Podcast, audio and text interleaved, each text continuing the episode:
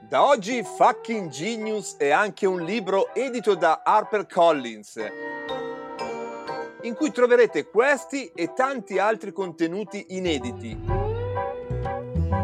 Perché con Storie Libere e HarperCollins si legge e si ascolta.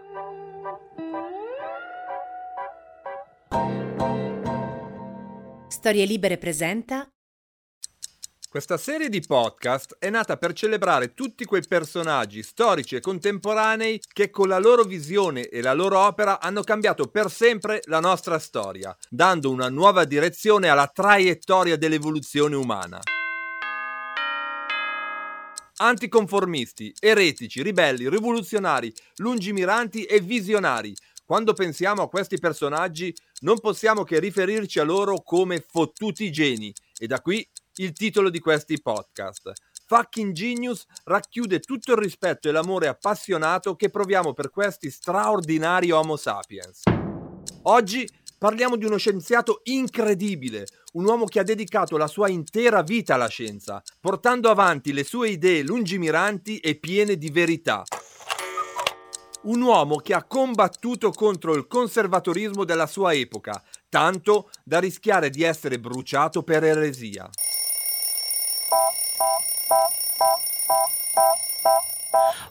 Sono Massimo Temporelli, sono un fisico e da vent'anni mi occupo di diffondere la cultura scientifica, tecnologica e dell'innovazione. Ma non sono qui per parlare di me, abbiamo un piatto ben più ricco sul tavolo e allora iniziamo ad addentarlo. Questo è Fucking Genius e oggi parliamo di Galileo Galilei.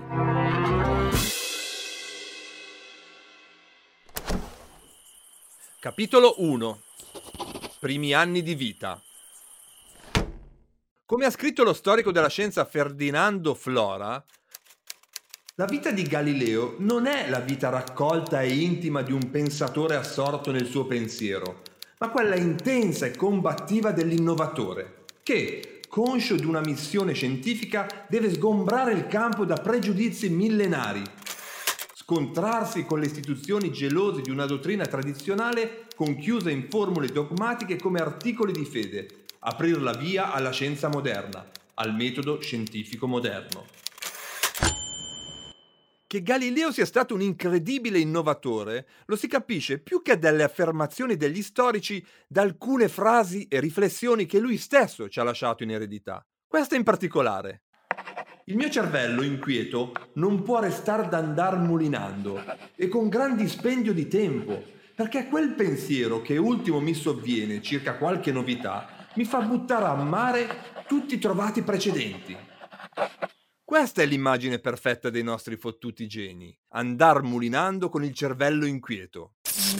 Come sempre, dedichiamo qualche minuto per raccontare l'infanzia e i primi anni di vita di questo straordinario scienziato, perché spesso le caratteristiche dei grandi innovatori emergono fin dalla loro più tenera età. Galileo Galilei non fa eccezione a questa regola.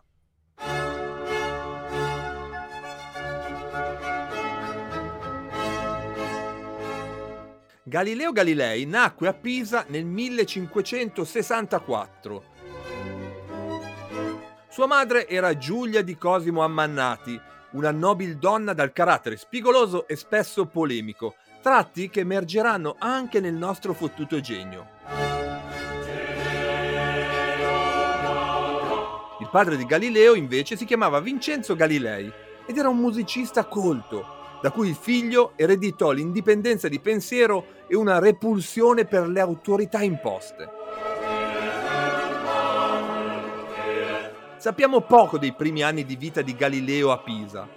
La storia ha iniziato a registrare qualche dato solo dal 1574, quando Galileo, a dieci anni, si trasferì a Firenze con la sua famiglia.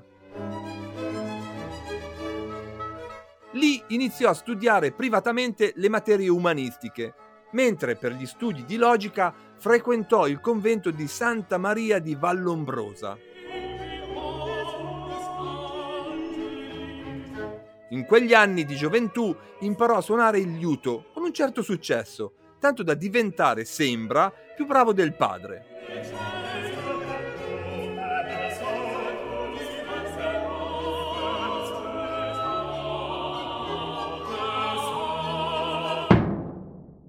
Raggiunta l'adolescenza, Galileo provò ad entrare al Collegio della Sapienza a Firenze, un prestigioso istituto che selezionava solo 40 studenti all'anno.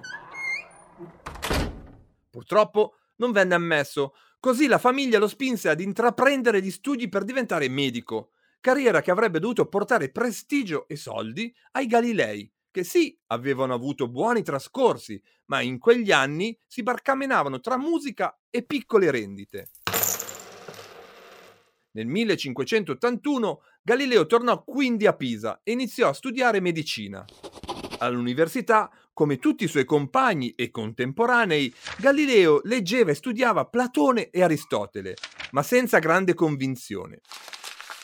I modi di pensare e insegnare di quel tempo erano piuttosto antiquati e forse per questo Galileo non ottenne ottimi risultati era sempre più attratto da materie come geometria e matematica, a cui dedicava buona parte delle sue giornate, esaltando e potenziando il suo talento analitico, già molto spiccato.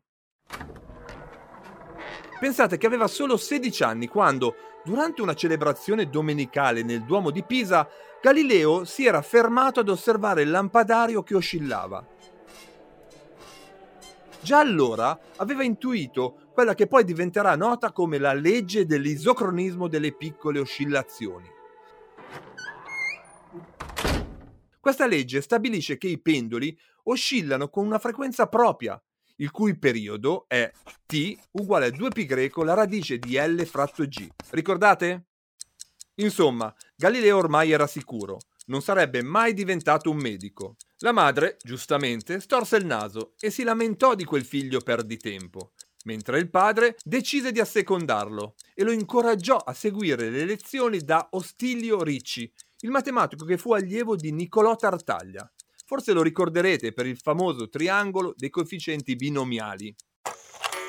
Come potete immaginare, alla fine Galileo non si laureò né in medicina né in altre discipline, ma da molti, a Pisa e non solo, veniva riconosciuto come un bravo, anzi un eccellente matematico con una certa abilità anche nel fare esperimenti e nella costruzione di strumenti per la misurazione. Galileo era davvero un talento. In quegli anni di studi autonomi aggiunse note interessanti agli scritti di Pitagora e all'età di 22 anni costruì il suo primo strumento, la bilancetta, una precisa stadera idrostatica che si ispirava agli scritti di Archimede. È importante ricordare qui che Galileo, nonostante i suoi crescenti interessi scientifici, non abbandonò mai del tutto gli studi umanistici e questo si rifletterà sempre nella sua opera. I suoi scritti e i suoi pensieri rimarranno lucidi ed eleganti per tutta la vita, tanto che Calvino dirà che Galileo è da considerarsi uno dei più grandi scrittori del Seicento italiano. Ma qui non vogliamo concentrarci sulla sua produzione letteraria, comunque di grande qualità, ma sulla sua ricerca scientifica ed innovatore, che non ha eguali nella storia dell'umanità e che lo rende davvero uno dei più grandi fottuti geni di sempre.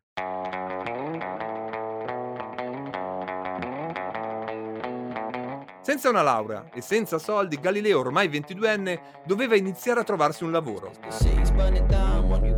Così Visto le sue incredibili doti nel calcolo, il nostro fottuto genio iniziò a bussare alle porte delle più importanti università d'Italia. Ecco come il giovanissimo Galileo si presentò nella lettera mandata al più importante e più antico Ateneo italiano, quello di Bologna. Galileo Galilei, giovane d'anni 26 in circa, istruitissimo in tutte le scienze matematiche, fu condotto alla lettura pubblica di matematica in Siena. L'età aumentata di ben 4 anni, in riferimento all'insegnamento all'Università di Siena, di cui non si ha traccia nei registri. Sono tutte esagerazioni che Galileo mise in campo per attirare l'attenzione. Doveva proprio avere un disperato bisogno di lavorare. Per fortuna, alla fine, Galileo riuscì a ottenere un posto come lettore di matematica all'Università di Pisa e da qui inizierà la sua incredibile carriera scientifica.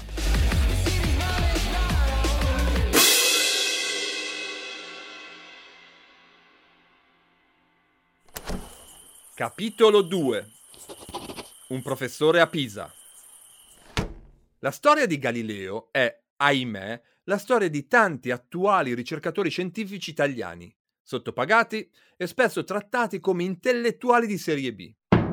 Come già detto, nel 1589 Galileo divenne sì professore di matematica, ma con uno stipendio di appena 60 scudi all'anno. È poco? È tanto? È giusto?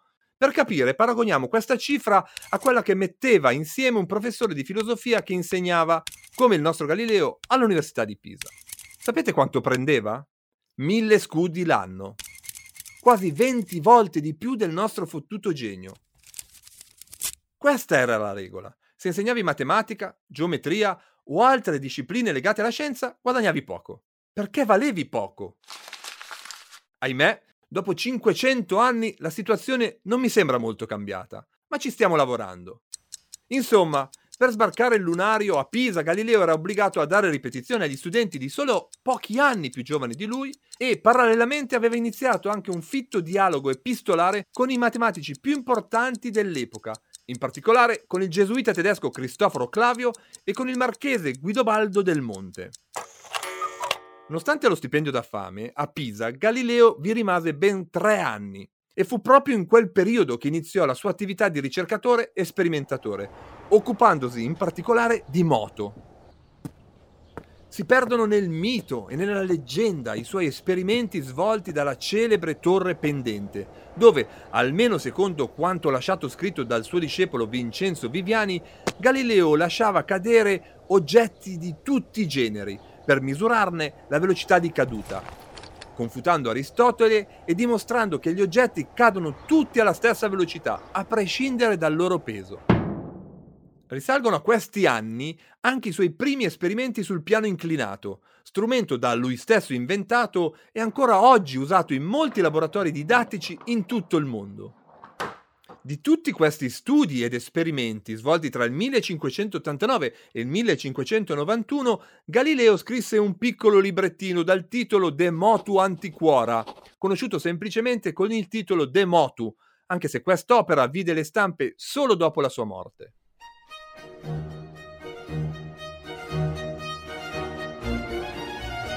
Nel 1591, quando Galileo aveva solo 27 anni, il padre Vincenzo morì e come voleva la tradizione, il peso della gestione economica della famiglia ricade su di lui, il figlio più grande.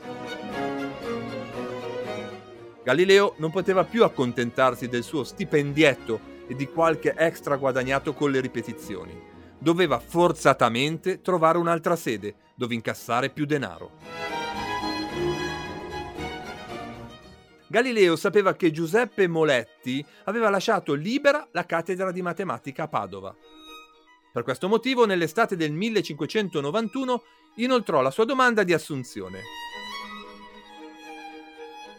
Grazie alla sua fama e all'amicizia con Gian Vincenzo Pinelli, suo mentore, Galileo ottenne la cattedra. E così, il 26 settembre di quello stesso anno, il nostro fottuto genio venne nominato professore di matematica a Padova.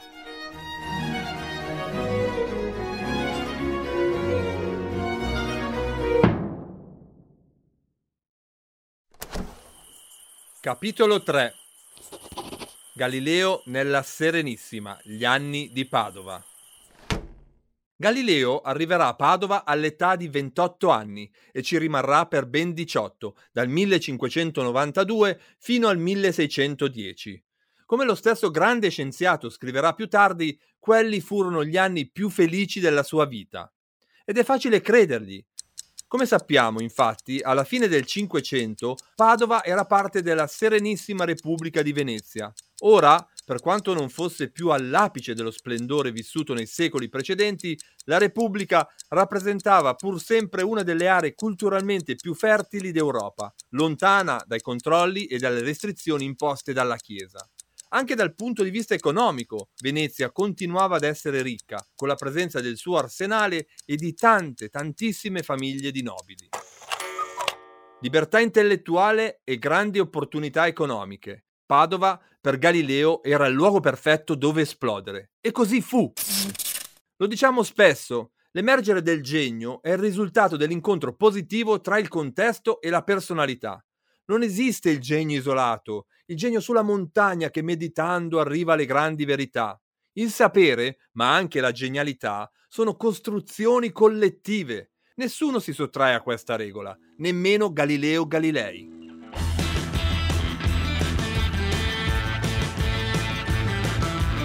Certo, anche a Padova, almeno inizialmente, non fu una pacchia per il nostro fottuto genio. Infatti, se con il nuovo contratto da un lato il suo stipendio aumentò leggermente, passando da 60 scudi a 180 fiorini, Galileo, anche per mantenere la famiglia, dovette continuare a inventarsi attività di ogni tipo. Per arrotondare, si mise addirittura a fare oroscopi per le tante famiglie nobili della città e, oltre alle lezioni private, era costretto a subaffittare il suo appartamento a studenti universitari.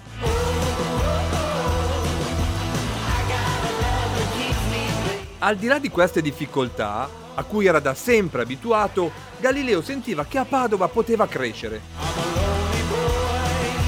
Sentiva che proprio in quel contesto poteva prendere quello che oggi chiameremmo un ascensore sociale per salire ai piani alti e aumentare il suo prestigio e il suo livello economico. Galileo aveva ragione. Alla fine del suo lungo periodo patavino, lo scienziato pisano arriverà a guadagnare ben mille fiorini all'anno, esattamente quanto un prof di filosofia. Grande Galileo! Ma fermiamoci un attimo e seguiamo Galileo fin dentro le aule universitarie di Padova. Cosa insegnava il giovane professore di matematica? Beh, lezioni classiche, Euclide, Tolomeo e Aristotele. Non poteva fare altro questi pensatori erano allineati con la Chiesa e con la cultura del tempo. La Bibbia diceva che il sole si muoveva e la terra stava ferma. Nessuno poteva dire o insegnare il contrario, nemmeno a Padova. Certo, Copernico, con la sua rivoluzionaria opera del 1543, il De Revolutionibus, era letto e studiato un po' ovunque, ma il suo libro veniva vissuto come un tecnicismo che non tangeva realmente l'interpretazione dell'universo e dunque era ritenuto innocuo. Galileo la pensava diversamente voleva reinterpretare l'intero universo in ottica copernicana, integrando nella filosofia e nella religione una cosmologia dove era la Terra a girare intorno al Sole e non il contrario. Questa era pura eresia. Galileo non ne parlava in pubblico, ma nel suo privato questo era il suo piano e determinava anche la sua linea di ricerca. Lo sappiamo grazie ad una lettera spedita il 4 agosto del 1597 al suo collega Giovanni Keplero, anche lui copernicano, uno dei pochi al mondo, fresco fresco di pubblicazione, al quale Galileo confessò così la sua segreta visione del mondo. Del tuo libro finora ho visto soltanto la prefazione, ma da essa mi sono reso conto della tua intenzione. Sono veramente felice di avere un compagno così illustre e così amante del vero nella ricerca della verità. Aggiungerò e prometterò questo soltanto, che leggerò il tuo libro con cura e con animo sereno, nella certezza di trovare in esso cose bellissime. Questo farò tanto più volentieri perché già da molti anni ho aderito alla dottrina di Copernico e perché muovendo da tale posizione sono stato in grado di dimostrare le cause di molti fenomeni naturali che certamente nelle ipotesi corrente restano inesplicabili. Ho già scritto molte ragioni e confutazioni degli argomenti contrari, ma finora non ho osato pubblicarle, spaventato dalla sorte che è toccata al nostro maestro Copernico. Che lucidità, che visione, che lungimiranza, grande Galileo! Anche Keplero deve aver pensato lo stesso, leggendo quella lettera, felice di aver trovato un compagno per dialogare di temi così complessi e inconfessabili.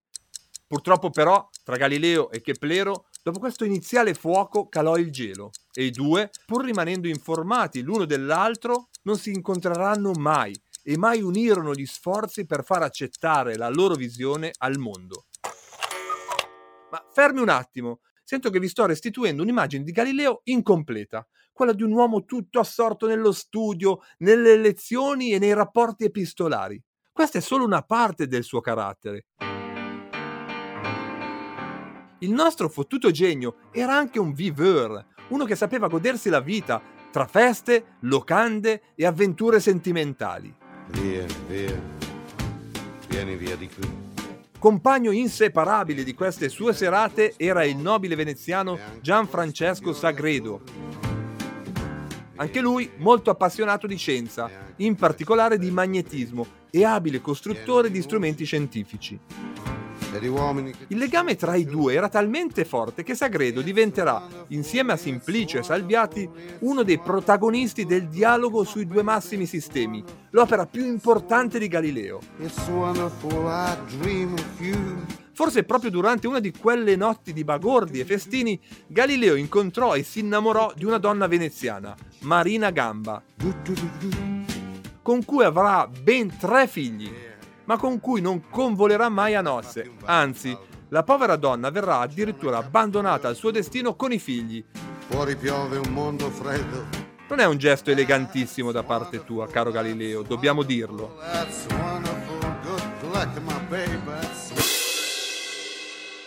Ma torniamo alla sua opera scientifica. Nell'estate del 1606 Galileo diede alle stampe la sua prima opera scientifica, Le operazioni del compasso geometrico et militare, un testo che descriveva il funzionamento di uno strumento di sua invenzione e prodotto da artigiani locali, il primo vero strumento di calcolo multifunzionale dell'età moderna. Il libro fu stampato in sole 60 copie, che venivano vendute in casa dell'autore, insieme ad altrettanti esemplari del già famoso compasso. Eccola qua la modernità e l'intraprendenza di Galileo. Libro più strumento, una combo irresistibile per i nobili veneziani. Così lo descriveva lo stesso Galileo. Lo strumento permette a qualsivoglia persona di risolvere in un istante le più difficili operazioni di aritmetica. L'anno successivo Galileo dovette pubblicare una seconda opera dal titolo Difesa di Galileo Galilei contro le calunnie e imposture di Baldassar Capra. Baldassar Capra, in un suo scritto pubblico, accusava Galileo di avergli rubato l'idea del compasso e Galileo, con questo volume, gli rispose per le rime. La necessità di difendersi permise a Galileo di sviluppare quella che sarebbe diventata una delle sue caratteristiche più note, l'ironia. Una feroce ironia, che il nostro fottuto genio utilizzò per smontare le tesi dell'avversario e avere la meglio su chi lo accusava. Sarebbe successo spesso nella sua carriera, ho chiesto a Luciano Canova, amico, economista e autore del libro Galileo Reloaded, di raccontarci questo lato di Galileo Galilei. Galileo era un polemista nato. Forse dopo il bellissimo episodio di Capra che hai appena raccontato, quello che meglio ci fa capire il suo carattere è la vicenda che portò alla scrittura del saggiatore e alla querel con Orazio Grassi. Breve premessa di contesto. Era il 1618 e Galileo aveva già 54 anni. Stava a letto probabilmente a causa dell'artrite, proprio mentre attorno a lui succedevano cose bizzarre assai. Ad agosto infatti era comparsa in cielo una cometa che oggi conosciamo come C1618Q1 e le comete erano spesso interpretate come un segnale di sventura. In un cielo incorruttibile, almeno secondo Aristotele, venivano lette da astrologi e persone comuni come un sintomo di imperfezione. Figuriamoci dunque la fibrillazione in un anno, il 1618, in cui di comete in cielo ne apparvero addirittura tre, che solcarono i cieli d'Europa nel mese di novembre. Ora, immaginatevi un signore di mezza età come era Galileo, irascibile per carattere, che ha pure realizzato un cannocchiale con cui scrutare il cielo, bloccato a letto da dolori reumatici. La sua rabbia e la sua irrequietezza di sicuro erano alle stelle. E scusate il gioco di parole. Ecco, fatta questa premessa, ora arriviamo alla querel con il povero Orazio Grassi. Quest'ultimo era un padre gesuita e sotto lo pseudonimo di Lotario Sarsi pubblicò un libello, la Libra Astronomica Filosofica, bilancia astronomica e filosofica, dove spiegava la natura delle comete a partire dalle teorie aristoteliche. Galileo reagì con ferocia. Gli venne portata una copia della Libra del Grassi, eppure senza parlare disse parecchio. Proprio sulla copertina dove era scritto che Galilei, Galilei, opiniones de cometis, le opinioni di Galileo Galilei sulle comete. examinantur, vengono esaminate, lui mise una bella riga sopra e scrisse exanimantur, cioè vengono uccise. Ci sarebbe da scrivere un racconto umoristico solo sulle note che il nostro eroe scrisse a margine di questo libro. In un crescendo di sbuffi, dolori reumatici si leggono infatti di pagina in pagina le postille bufalaccio, pezzo d'asinaccio, temerario bestiuolo, solennissimo bue. Il climax, però, venne raggiunto quando il Grassi scrisse nel suo libro Ego Enim Professor Sum. Io, infatti, sono professore. Sulla copia, conservatasi con le annotazioni di Galileo, si vede una bella linea tirata su e un'affermazione netta. No, tu coglione sei. Ecco, Galileo era questo qui. Sarebbe bellissimo vederlo sui social oggi, dare dell'asino a chiunque palesi un approccio antiscientifico. Quanto mi piacerebbe seguirlo. Ti ripasso la palla, Massimo, e viva Galileo! Grazie Luciano, grazie per averci regalato questo ritratto originale di Galileo. Ma ora passiamo oltre, per scoprire come e perché Galileo sia diventato il monumento della scienza che tutti conosciamo.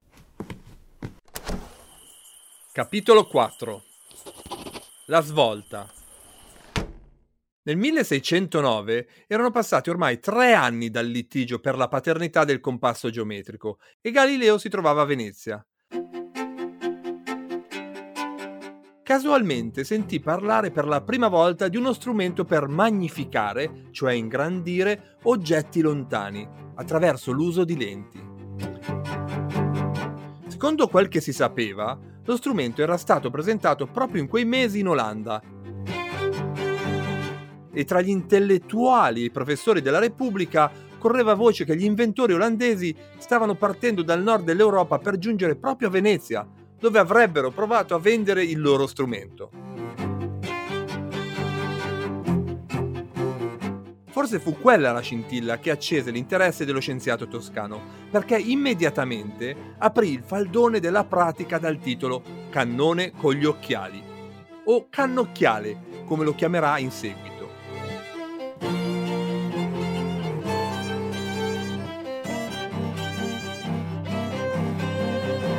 Galileo aveva intuito la forma e il funzionamento del fantomatico strumento solo ascoltando i racconti. Così, velocemente, ne progettò uno del tutto originale.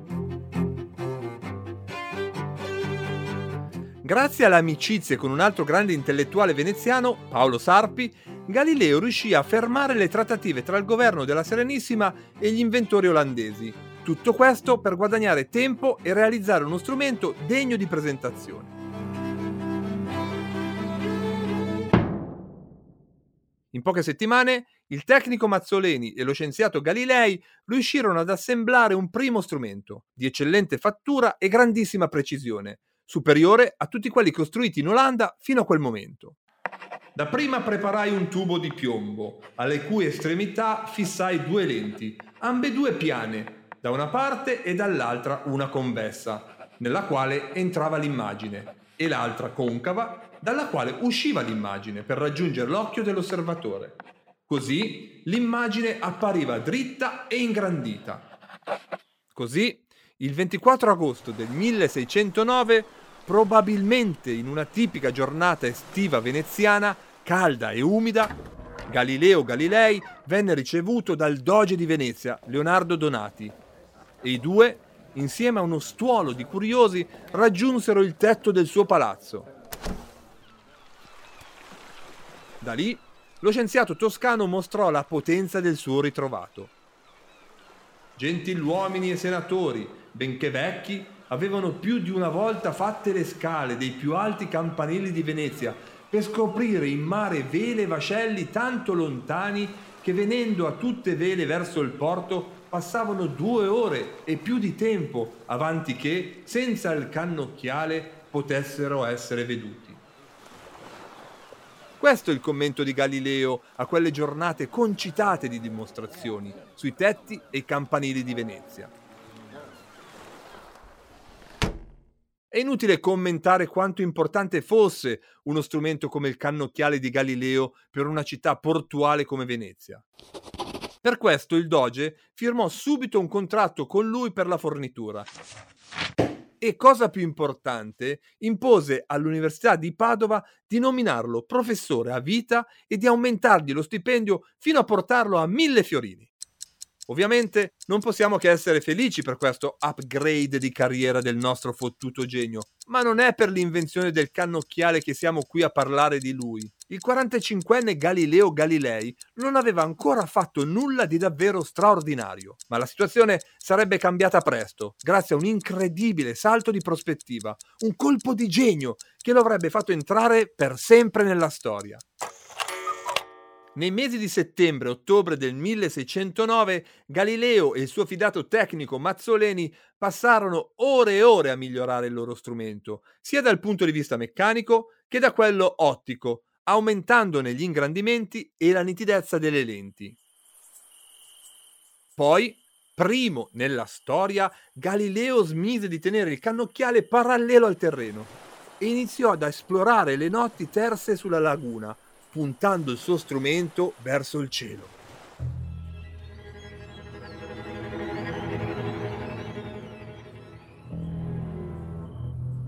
Ecco qua il gesto rivoluzionario, il vero colpo di genio. Oggi ci può sembrare banale, ma per l'epoca fu un'intuizione incredibile. Galileo in questo modo sarebbe andato a cercare verità e dati nel cielo, tra le stelle e i pianeti, per dimostrare a se stesso e al mondo intero che la teoria copernicana non era solo un tecnicismo matematico, ma corrispondeva ad una verità che obbligava a cambiare pensiero, filosofia e religione.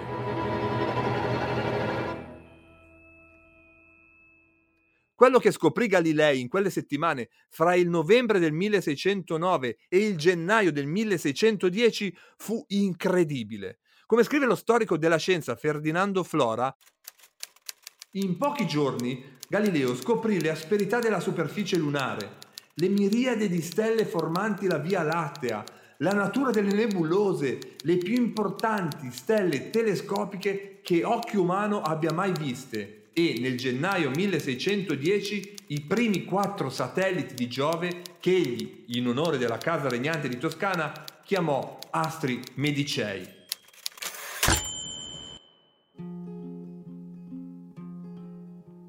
Houston, che sfortuna. Insomma, la Luna non era una palla sferica perfetta come volevano Aristotele e Tolomeo, ma era piena di montagne, crateri e vallate. E c'è arrivata prima di noi. I disegni che Galileo fece della Luna sul suo quaderno sono commoventi se pensiamo che lo scienziato toscano è riuscito a ottenerli guardando attraverso un cannocchiale di pochi ingrandimenti. Houston, che sfortuna. Siamo arrivati secondi, c'è una lepre sulla luna. Poi, sempre con gli occhi fissi nel suo cannocchiale, Galileo scoprì che la Via Lattea in realtà era un ammasso di stelle densissimo, contrariamente a quello che si pensava al tempo. Infatti, alcuni, come Aristotele, dicevano fosse la scia di una cometa. Senza tutti questi calcoli, senza discorsi. E ancora, cosa dire dei satelliti di Giove, che ruotavano intorno al pianeta e non alla Terra? Da mezzanotte in su. Anche qui gli appunti di Galileo sono puntuali e scientificamente ineccepibili. Verso una luna due facce. Tra le parole si vedono i disegni di Giove con le posizioni dei satelliti alle varie ore. Si spostano e ruotano intorno a Giove. Di più. Perché sia uomo che donna. Dov'è finita l'immutabilità del cielo? Dov'è finita la Terra al centro di ogni cosa? C'era materiale per riscrivere nel profondo tutte le regole cosmologiche, per reinterpretare le sacre scritture, per aprire gli occhi all'umanità. E il nostro fottuto genio voleva farlo. E così in poche settimane Galileo racchiuse tutte quelle scoperte e osservazioni in un piccolo librettino, il Siderius Nuncius, Annunzio Spaziale, opera che venne pubblicata all'inizio di marzo di quello stesso anno. La tiratura fu di 550 copie, che andarono a ruba in pochi giorni. Il libro fu un vero successo editoriale e il suo autore divenne noto tra gli accademici di tutto il mondo. L'opera, così come i satelliti di Giove, venne dedicata ai regnanti toscani, i medici, in particolare al Granduca Cosimo II, ad indicare chiaramente la volontà di Galileo di lusingarlo e preparare così il suo ritorno nelle terre natali. Prima di seguirlo a Firenze, permettetemi un ricordo personale su questa straordinaria opera. Circa 12 anni fa, quando ancora lavoravo come curatore al Museo Nazionale della Scienza e della Tecnologia di Milano, andai alla Villa Reale di Monza a portare dei pezzi originali del premio Nobel Guglielmo Marconi, che sarebbero stati esposti in una mostra dedicata alla scienza e all'ingegno italico. Mi aggiravo tra i corridoi della mostra ancora in allestimento, fiero e tronfio del contenuto che portavo con me, quando mi venne presentata la curatrice dell'area dedicata a Galileo. Dopo i convenevoli e le presentazioni, io mostrai le radio dell'inventore bolognese e lei aprì la valigetta che teneva in mano e tirò fuori una delle 550 copie di quel meraviglioso libro, scritto da Galileo cinque secoli prima. Indossati i guanti per non sciupare quell'incredibile cimeglio, ebbi la fortuna e il privilegio di sfogliare le sue pagine. Fu per me un'emozione incredibile mai provata prima davanti a un libro. Capitolo 5 Ritorno a Firenze e i viaggi a Roma. Com'era chiaro dopo le avance ai medici, Galileo lasciò la Serenissima Repubblica di Venezia per tornare a casa, in Toscana, dove già nel 1610, in estate, lo troviamo alle prese con il Granduca Cosimo II per discutere il suo nuovo contratto. Alla luce del regalo fatto al regno mediceo dei satelliti di Giove, Galileo ottenne uno stipendio doppio rispetto a quello che prendeva a Venezia, un anticipo di ben due anni di retribuzione, le spese di viaggio pagate e, cosa ben più importante per lui, il titolo di filosofo. Pensate sia finita qui? Nemmeno per sogno. Il nostro genio chiese e ottenne di rimanere professore ma senza l'obbligo di insegnare. Bello, no? Professore senza professare. Dice così Paolini nel suo spettacolo teatrale dedicato al nostro fottuto genio. Così Galileo divenne matematico primario dello studio di Pisa e filosofo del Serenissimo Granduca di Toscana. Protetto dal potente ducato di Toscana e dal titolo di filosofo, Galileo si sentiva con le spalle abbastanza larghe da poter iniziare i dialoghi con la Chiesa per fare accettare le sue idee. Voleva cambiare il sistema dall'interno e così chiese il permesso di partire per Roma, direzione Vaticano. Questa prima gita andò piuttosto bene. Galileo entrò in contatto con le più importanti personalità romane in primis Clavio, il gesuita e astronomo con cui nel passato aveva avuto scambi epistolari. Clavio in realtà non accolse con entusiasmo tutte le novità portate dal cannocchiale di Galileo, che si rivolse allora a Federico Cesi, nome influente dell'Accademia dei Lincei. La prestigiosa istituzione scientifica e culturale era fresca di fondazione e Galileo ne sarebbe diventato presto un membro ufficiale. Lo scienziato toscano riuscì ad avere udienza prima presso l'Università Gregoriana, il centro di eccellenza dei Gesuiti, la quale riconobbe l'importanza dei suoi studi e delle sue scoperte. Ma il colpo più importante in questa prima visita fu ottenere l'udienza con il pontefice in persona, Paolo V, senza dover rispettare nemmeno i protocolli. La fama di Galilei era tale che poté stare al cospetto del Santo Padre senza genuflettersi. Insomma, fu un trionfo che possiamo riassumere con le parole scritte dal cardinale del Monte al Granduca di Toscana. Se noi fossimo ora in quella Repubblica Romana antica, credo certo che gli sarebbe stata eretta una statua in Campidoglio per onorare l'eccellenza del suo valore. Ma non tutti si fecero abbagliare dalla nuova luce delle stelle viste attraverso il cannone con gli occhiali di Galileo. Le frange più ortodosse della Chiesa guardavano con sospetto al nostro fottuto genio.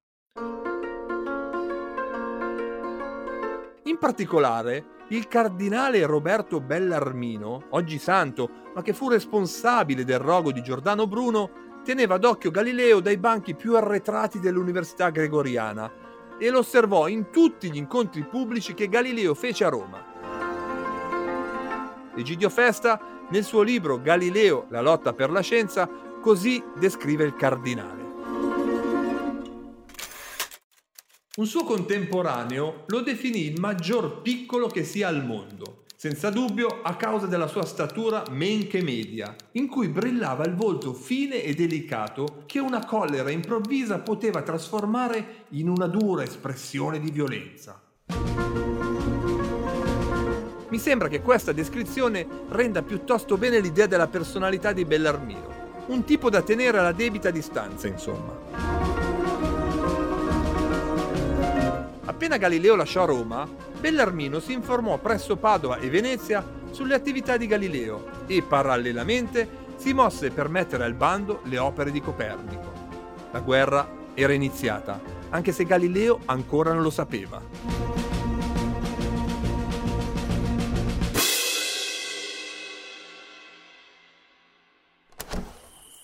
Capitolo 6 Le lettere copernicane e due libri a un certo punto Galileo iniziò a mettersi comodo e a sbottonarsi, magari non il panciotto, ma di sicuro la giacca. In fondo era stato nominato filosofo ed era giusto che cominciasse ad esprimere le sue idee sul mondo. Fino a quel momento non aveva mai parlato apertamente del suo copernicanesimo. Dal 1612 iniziò a farlo, anche se ancora solo in forma epistolare. Era un passo azzardato, ma lo fece, forte dei successi ottenuti a Roma. O forse perché si sentiva protetto dai medici, o ancora perché era abbastanza vecchio da poterselo permettere, dall'alto dei suoi 50 anni. In una serie di lettere chiamate dagli storici lettere copernicane, dal 1612 al 1615 Galileo iniziò ad esprimere le sue idee eliocentriche a personalità di spicco della cultura e della politica italiana. In queste lettere Galileo espresse soprattutto la sua convinzione di una necessaria autonomia della scienza dalle questioni teologiche. Questo pensiero traspare in particolare nella lettera spedita alla Granduchessa Madre di Toscana, Cristina di Lorena. Così scriveva il genio toscano nel 1615. Io direi quello che intesi da persona ecclesiastica, costituita in eminentissimo grado, cioè l'intenzione dello Spirito Santo essere di insegnarci come si vadia al cielo e non come vadia il cielo. Insomma, cara Chiesa, occupati delle anime e accompagnale nella loro ascesa al cielo, ma non occuparti del funzionamento del cielo. Era la prima volta che questo segnale, che oggi diamo per scontato, veniva espresso con questa chiarezza e lucidità. Mentre Galileo rendeva note le sue idee copernicane scrivendo lettere all'elite del suo tempo, a livello pubblico combatteva come un leone per difendersi dagli attacchi dei sostenitori della visione classica del mondo. Galileo, Galileo,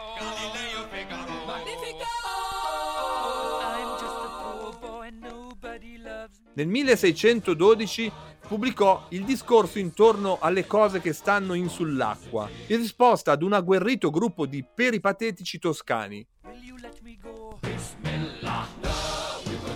Per smontare le loro teorie, Galileo si ispirò ad Archimede e dimostrò la superiorità dell'approccio scientifico e analitico sulla filosofia descrittiva e qualitativa tipica invece del pensiero di Aristotele mamma mia, mamma mia, mamma mia, let me go via. E questo non fu né il primo né l'ultimo attacco.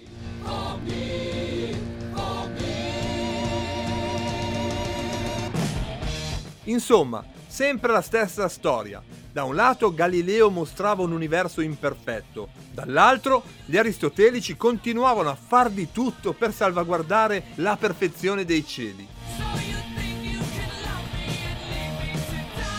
Era una battaglia cosmologica.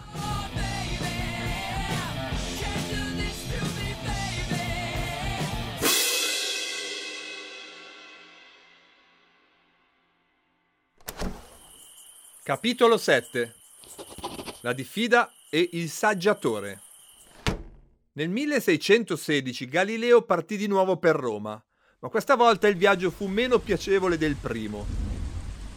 Il nostro fottuto genio sosteneva di avere le prove definitive della rotazione terrestre.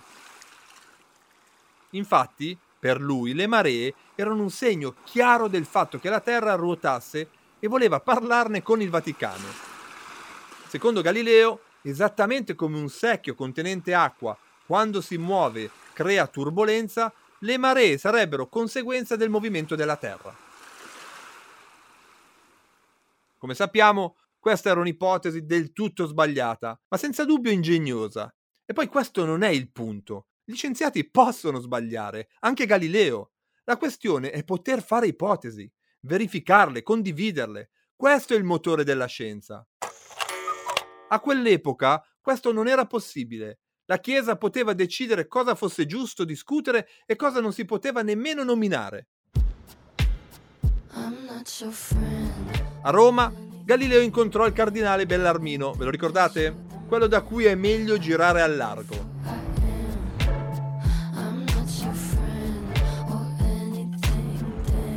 L'alto prelato lo intimò di abbandonare le sue ricerche scientifiche e soprattutto di smettere di diffondere le idee di Copernico, che insieme al suo libro sarebbero stati messi presto al bando per volontà sua e del Santo Ufficio.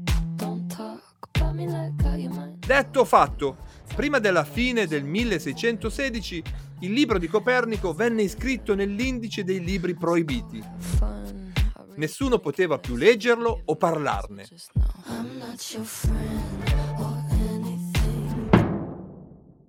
Non abbiamo tante fonti su questo delicato incontro tra Galileo e Bellarmino, ma sappiamo per certo ciò che scrisse Michele Angelo Segozzi, che era presente. Il cardinale chiese a Galileo di lasciare l'opinione che il Sole sia il centro del mondo e immobile e che la Terra si muova e che in seguito in nessun modo la tenesse, insegnasse o difendesse a voce o in scritto, altrimenti il Santo Uffizio avrebbe proceduto contro di lui.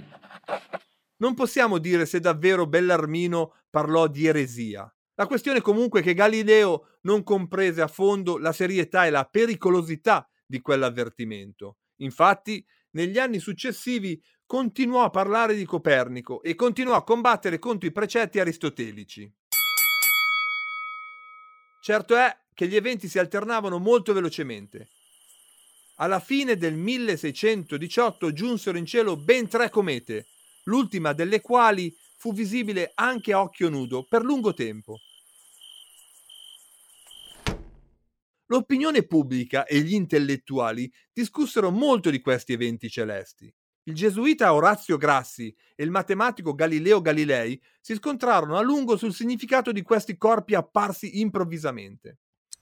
Come ricorderete da quanto ci ha raccontato Luciano Canova, lo scontro fu davvero aspro e si spostò presto sulla carta.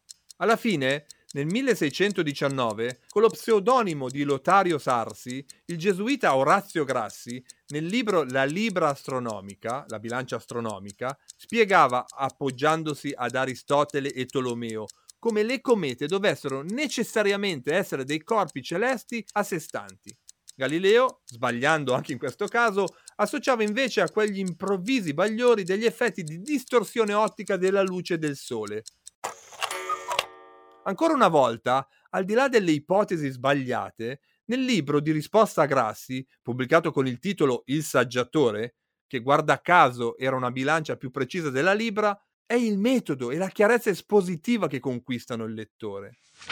Qui si trova il primo quadro teorico di quello che oggi chiamiamo metodo scientifico. Per questo il saggiatore ricopre un ruolo così importante nella storia della scienza, anzi nella storia dell'umanità.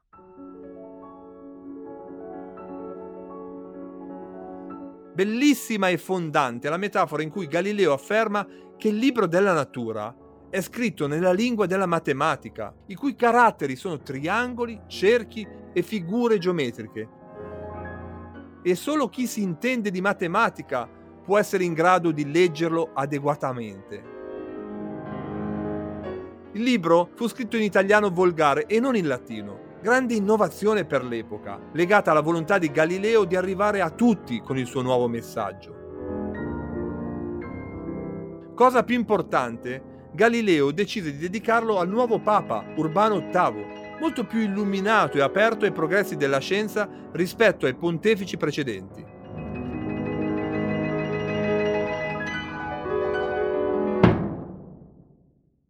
Anche grazie alla dedica, ma soprattutto per la stima e l'amicizia tra i due, il neoeletto pontefice accolse Galileo a Roma per diversi colloqui nell'estate del 1624.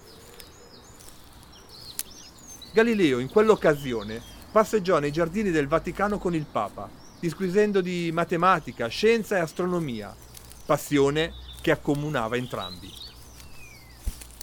Insomma, quando Galileo tornò a Firenze, nonostante da poco fosse morto il Granduca Cosimo II, suo mecenate e difensore, portò con sé la sensazione di essere ormai al sicuro, di poter esprimere le sue idee copernicane con più forza e senza più rischi. Si sbagliava. Capitolo 8 Il dialogo sui due massimi sistemi.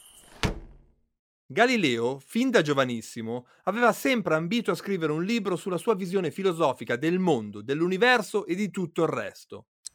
Da cattolico convinto qual era, sognava di conciliare la sua attività di scienziato con i dogmi della religione, ma il nostro fottuto genio aveva sempre dovuto procrastinare la scrittura della sua opera perché in essa non avrebbe potuto esprimere totalmente e liberamente le sue idee copernicane. Ora sembrava proprio che il momento fosse quello buono. Aveva il titolo di filosofo e il nuovo papa sembrava aperto ai suoi ragionamenti. Così, già l'anno dopo la pubblicazione del Saggiatore nel 1624, Galileo aprì il nuovo cantiere. Come lui stesso scriveva, L'idea era quella di redigere un dialogo del flusso e reflusso che si tira in conseguenza il sistema copernicano. Il flusso e il reflusso sono le maree, che per Galileo erano la prova più concreta del fatto che la Terra non è immobile, ma si muove.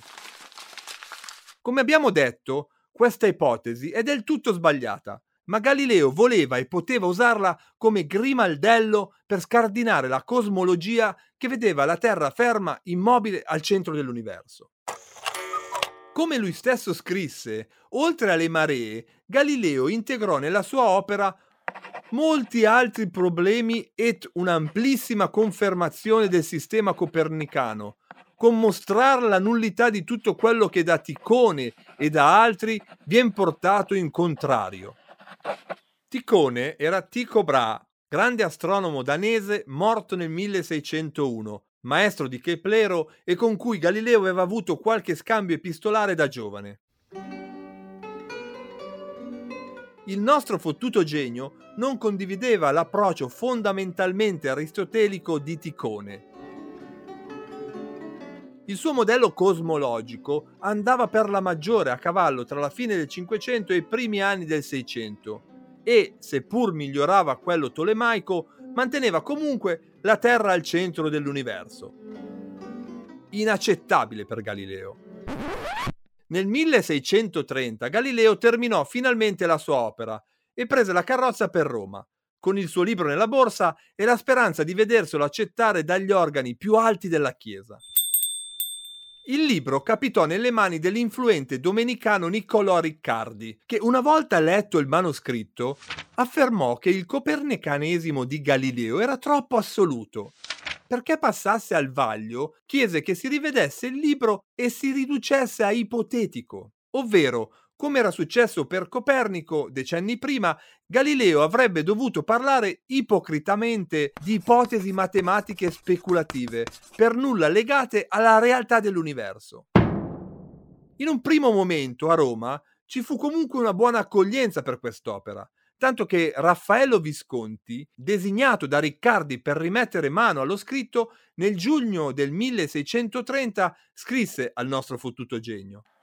Il padre maestro gli bacia le mani e dice che l'opera gli piace e che domattina parlerà con il Papa per il frontespizio dell'opera e che del resto, accomodando alcune poche cosette, simili a quelle che accomodammo insieme, gli darà il libro.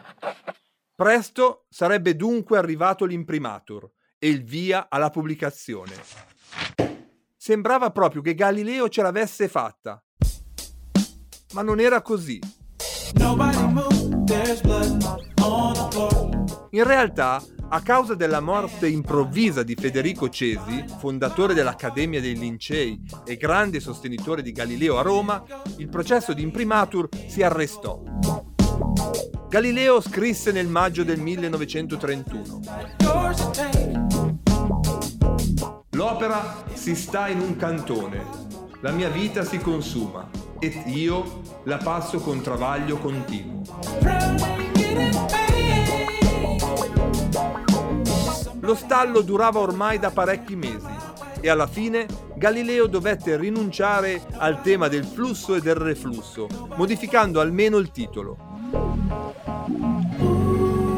Fu così che il libro passò alla storia come il dialogo sui due massimi sistemi, la visione di Aristotele e quella di Copernico, che nel libro vengono rappresentati rispettivamente da Simplicio e Salviati con Sagredo come giudice.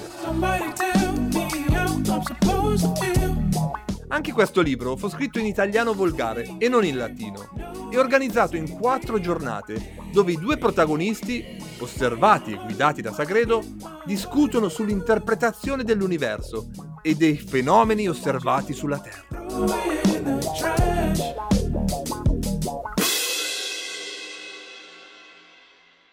Tra le pagine del dialogo ci sono decine di grandi intuizioni, tra cui ricordiamo quella che diverrà nota come relatività galileiana, che Galileo con grande abilità introdusse con il famoso esperimento della stiva della nave e che si trova nella seconda giornata del dialogo.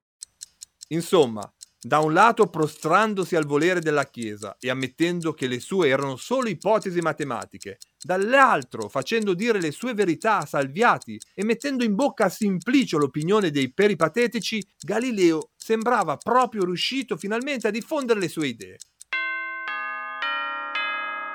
Il libro venne pubblicato con l'imprimatur di Firenze e Roma nel febbraio del 1632. Galileo aveva quasi 70 anni la sua era stata una lunga maratona. Aveva davvero tagliato il traguardo?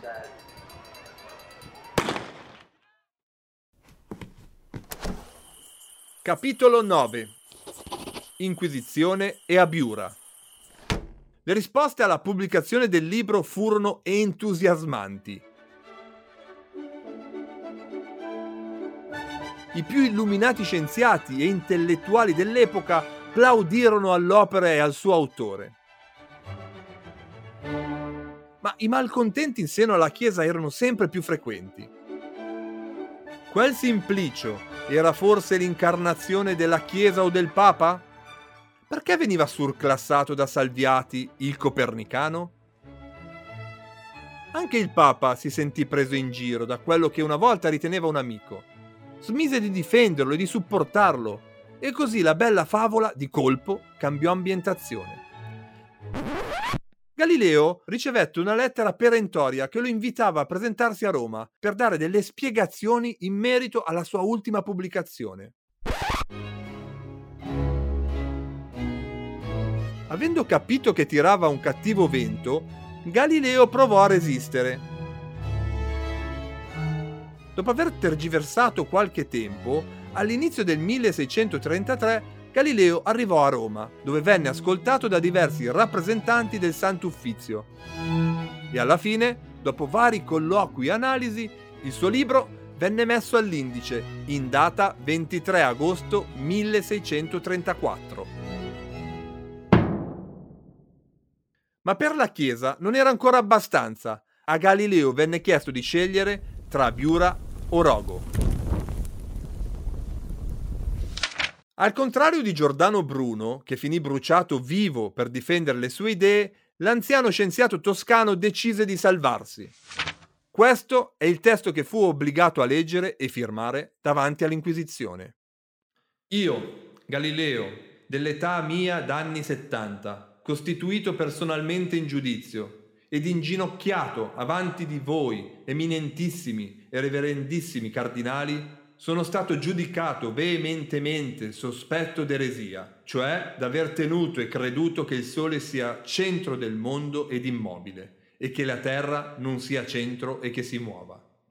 Pertanto, volendo io levar dalla mente delle eminenze vostre ed ogni fedel cristiano questa veemente sospizione, con cuor sincero e fede non finta abiuro. Maledico e detesto gli suddetti errori ed eresie, e generalmente ogni e qualunque altro errore, eresia e setta contraria alla Santissima Chiesa.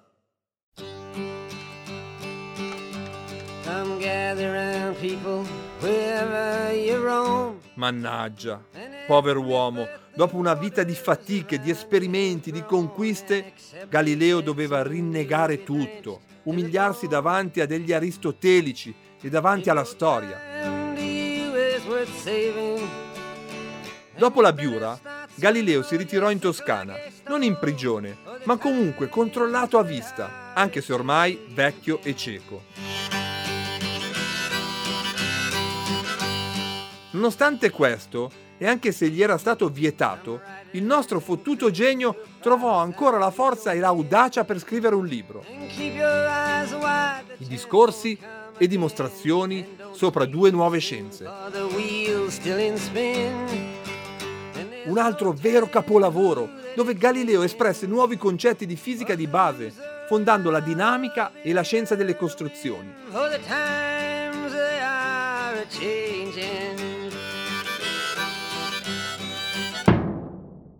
Il libro uscì furtivamente dall'Italia per arrivare in Olanda, dove venne pubblicato nel 1638.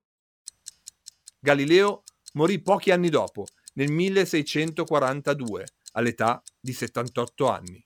Il suo amico veneziano Paolo Sarpi scrisse tanto tempo prima. Verrà il giorno, e ne sono quasi certo, che gli uomini, da studi resi migliori, deploreranno la disgrazia di Galileo e l'ingiustizia resa a sì grande uomo.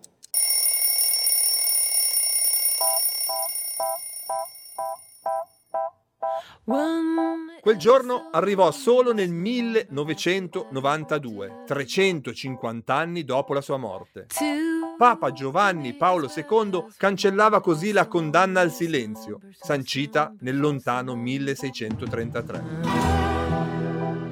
Sono Massimo Temporelli e vi aspetto per la storia del prossimo fottutissimo genio.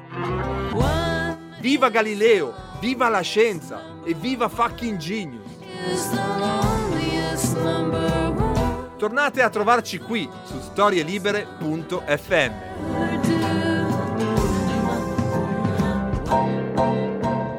Una produzione storielibere.fm di Gianandrea Cerone e Rossana De Michele.